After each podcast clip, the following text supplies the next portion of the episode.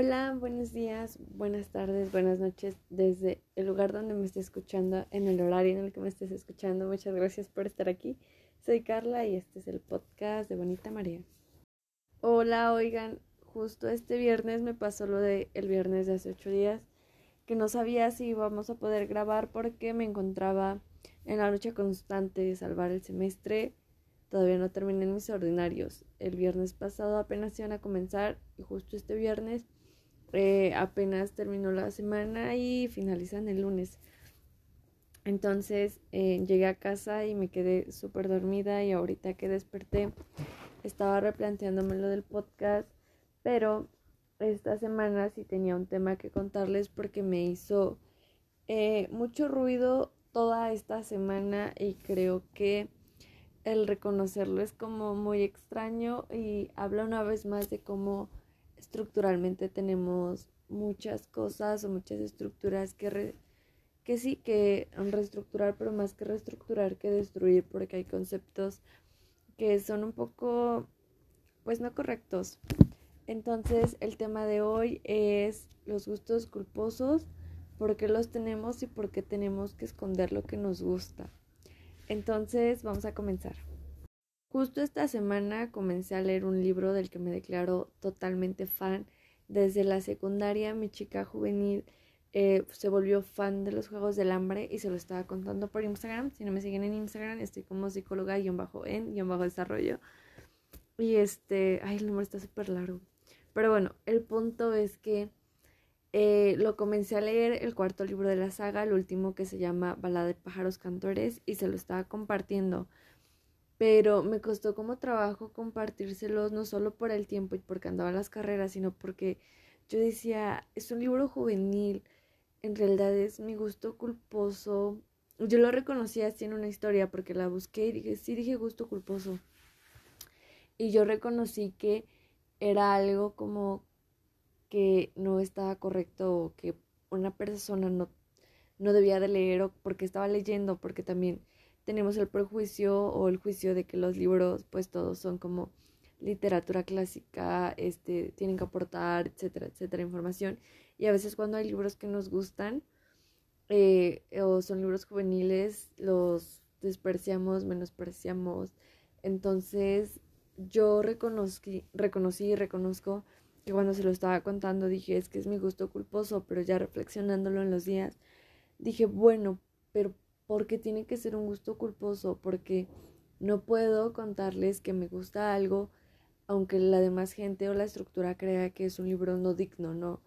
Porque incluso clasificamos los libros por cómo creemos que son más importantes otros respecto a los demás. Entonces me causó mucho, mucho conflicto porque yo decía, bueno, es una saga que me encanta, es una saga que me hace muy feliz, es una saga que, eh, más allá de ficción, tiene mensajes en verdad muy hermosos y que a mí me gustan. A lo mejor no son del gusto de todos, pero no porque no sean del gusto de todos, son gustos culposos.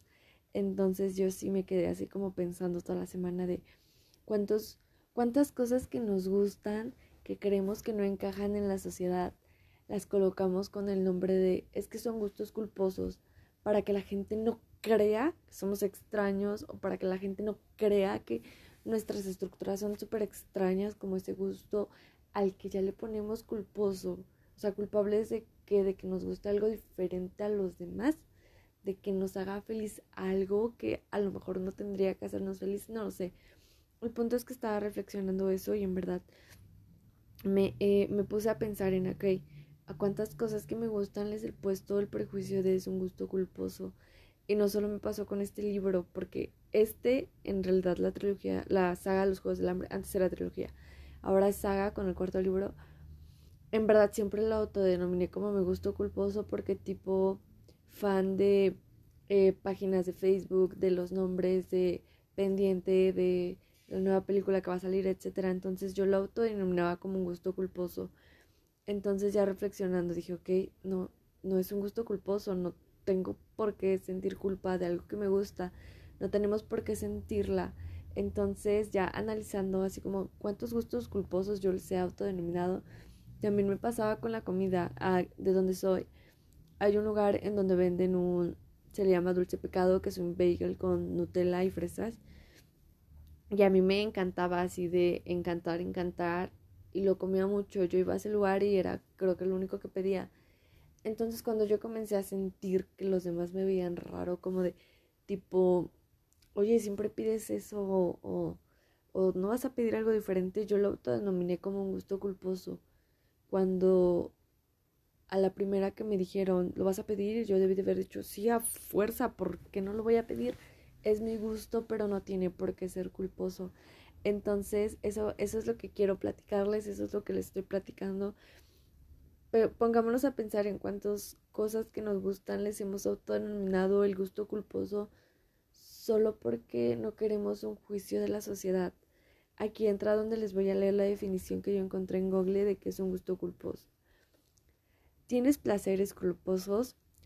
Para que los identifiques, los también llamados guilty pleasures se refieren a aquellas cosas que te gustan mucho pero que prefieres no reconocerlo de forma pública todos tenemos un gusto culposo como una canción, un alimento o un hábito. Entonces, yo cuando estaba ya como en este contexto de por qué les autodenominamos gusto culposo, dije que es algo de, literal dije que es algo de, de sexo o de porno o por qué culposo. En verdad yo lo asociaba como a eso. Y ya cuando leí la reflexión dije, es que, ¿cómo?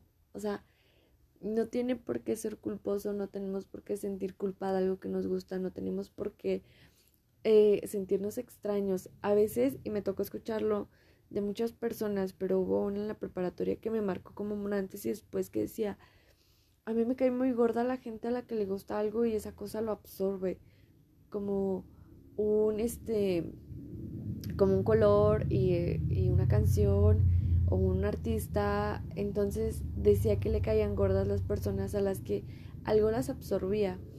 Entonces yo siempre me cuestioné como, ok, hay límites, sí, este, eh, por decir no caer en el fanatismo, porque cuando caes en el fanatismo cruzas la línea de creer que los que no piensan como tú están equivocados pero hay otra en donde nos gusta algo que si no le hacemos daño a nadie no tiene por qué afectar al otro, no tienen por qué juzgarnos. Entonces siempre me causó ruido que dijera eso porque decía, ok, pero ¿qué pasa con las personas a las que algo les encanta y eso los mueve y los llena de vida? Porque tendrían que caernos gordos si no nos están haciendo nada, si solo están haciendo parte de su vida, pues lo que quieren, ¿no? Entonces las personas que coincidían con esta otra persona, como sabían esa estructura mencionaban eso de los gustos culposos. De, ay, es que es mi gusto culposo. Y yo así de, o sea, en verdad a veces la presión social o la sociedad misma nos obliga a, a tratar de minimizar cosas que nos gustan solo porque solo porque no creemos que valgan lo suficiente la pena como para que se reconozcan públicamente y no solo pasa por decir a mí me pasó en el bagel o en el libro, que en verdad me costó mucho trabajo. Justo les digo que esta semana lo estoy leyendo. Incluso me costó como mucho trabajo volver a ver las páginas de Facebook de cuando yo tenía 14 años y era este la chica fan de los Juegos del Hambre. Y yo las veía y decía, ay, mi gusto culposo, pero ya ahorita, justo hoy, justo, justo hoy, eh, estaba leyendo el libro ayer no me dio tiempo y dije, lo voy a llevar a la uni, mientras cuando termine mi examen lo pongo a leer. Y dije, ah, me van a estar preguntando de qué es el libro de la universidad.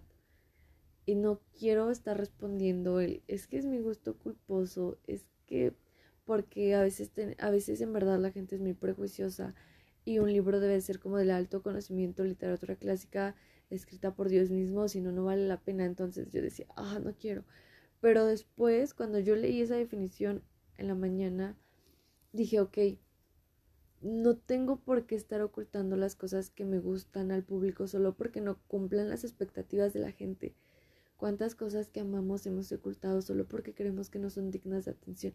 Entonces ya agarré mi libro hermoso, lo puse en mi mochila y cuando llegué al salón y no estábamos haciendo nada, me puse a leer y me dijeron, ay, ¿de qué es tu libro? Y les dije, Los Juegos del Hambre.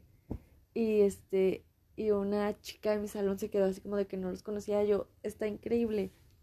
Pero por primera vez en toda esta semana no dije es mi gusto culposo, porque en verdad yo minimizaba, minimizaba mis gustos como yo creo que mucha gente lo hace o lo hacemos solo porque no queremos que nos critiquen y entonces decimos, es mi gusto culposo y la gente, ah, pues, pues ese es su gusto, el, el culposo, ese que la gente tiene medio raro. Entonces yo decía, pues no es correcto, ¿no? Entonces reflexionemos sobre nuestros gustos culposos y cómo la gente a veces afecta en que tengamos que autodenominarlos así. Hay cosas que nos gustan y no queremos compartir. Está bien, estamos en todo nuestro derecho de no compartirlas porque son parte de nosotros y parte de líneas o límites que la gente a veces no puede cruzar simplemente porque son nuestros. Pero de ahí a que tengamos que ocultar nuestros gustos solo porque la estructura no los ve como correctos o dignos, hay un grave error y no en nosotros, sino en las estructuras. Cuando una persona llega a nuestra vida y nos diga que es un gusto culposo, hay que decirle, no, no pasa nada, está increíble, no, no lo he leído, pero seguro está increíble, no he escuchado esa canción, pero lo voy a escuchar, no inventes, no había escuchado ese hábito, pero va a estar padrísimo. No culpabilicemos a la gente de las cosas que les gustan y los llenen. Tan difícil en pleno siglo XXI encontrar algo que nos haga felices como todavía obligar a la gente a sentirse culpable de lo que les gusta, obligarlos a que lo minimicen solo para que el de al lado no se sienta incómodo. En verdad que pasa, pasa muchísimo y, y es, es en verdad muy triste porque me imagino cuántas personas tienen deseos extraordinarios, gustos preciosos, música bellísima que no comparten solo porque nos da miedo que los de al lado nos juzguen. Ven que en la página tenemos justo este miércoles no lo hicimos por la uni, pero tenemos el miércoles de compartir nuestra canción y por decir yo que era yo que estuve como en shock dos semanas con la canción de Gloria Trevi creo que no me hubiera atrevido a compartirla en mi estructura porque hubiera tenido que obligarme a decir que es un gusto culposo cuando por qué tendría que ser un gusto culposo no lo es. Si te hace feliz es tu gusto y ya.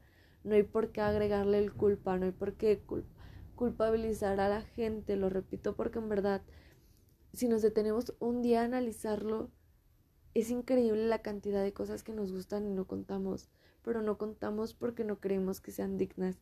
Entonces fue súper así random de, de cuando lo investigué, lo reflexioné y fue como de, ok, si es verdad, o sea, este libro yo siempre lo autodenominaba como mi gusto culposo porque decía, bueno, la gente va a decir que como estoy leyendo esto que es juvenil, en verdad y lo justificaba, a veces es súper curioso que sintamos la necesidad o la presión social de justificar nuestros gustos solo porque porque el hecho de decir que nos gusta no sea suficiente, que sintamos que no es suficiente que algo nos guste y de entonces tener la necesidad y la obligación de compartir nuestras justificaciones.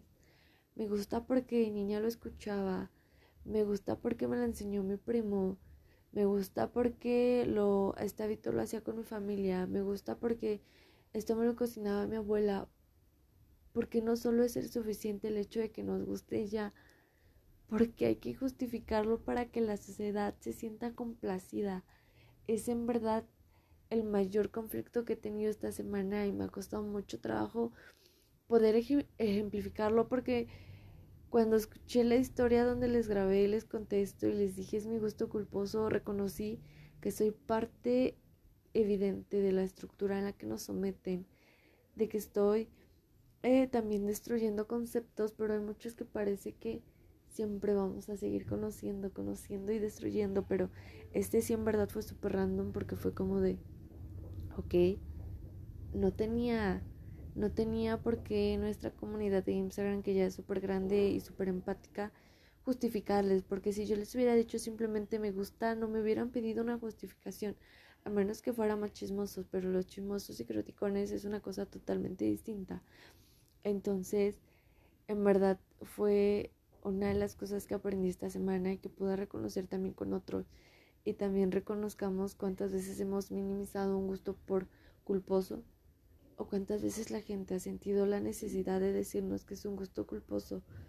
No tiene por qué ser culposo. Si te gusta, te gusta y ya.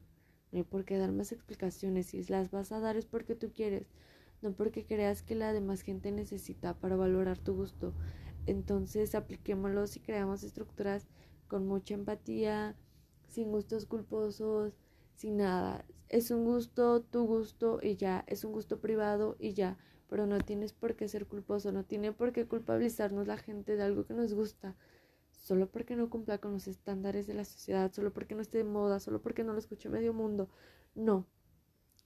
Si es tu gusto y ya, si te gusta comer nopal diario es tu gusto y no tiene por qué ser culposo y creo que a mucha gente le gusta, a mí no me gusta, pero me lo como.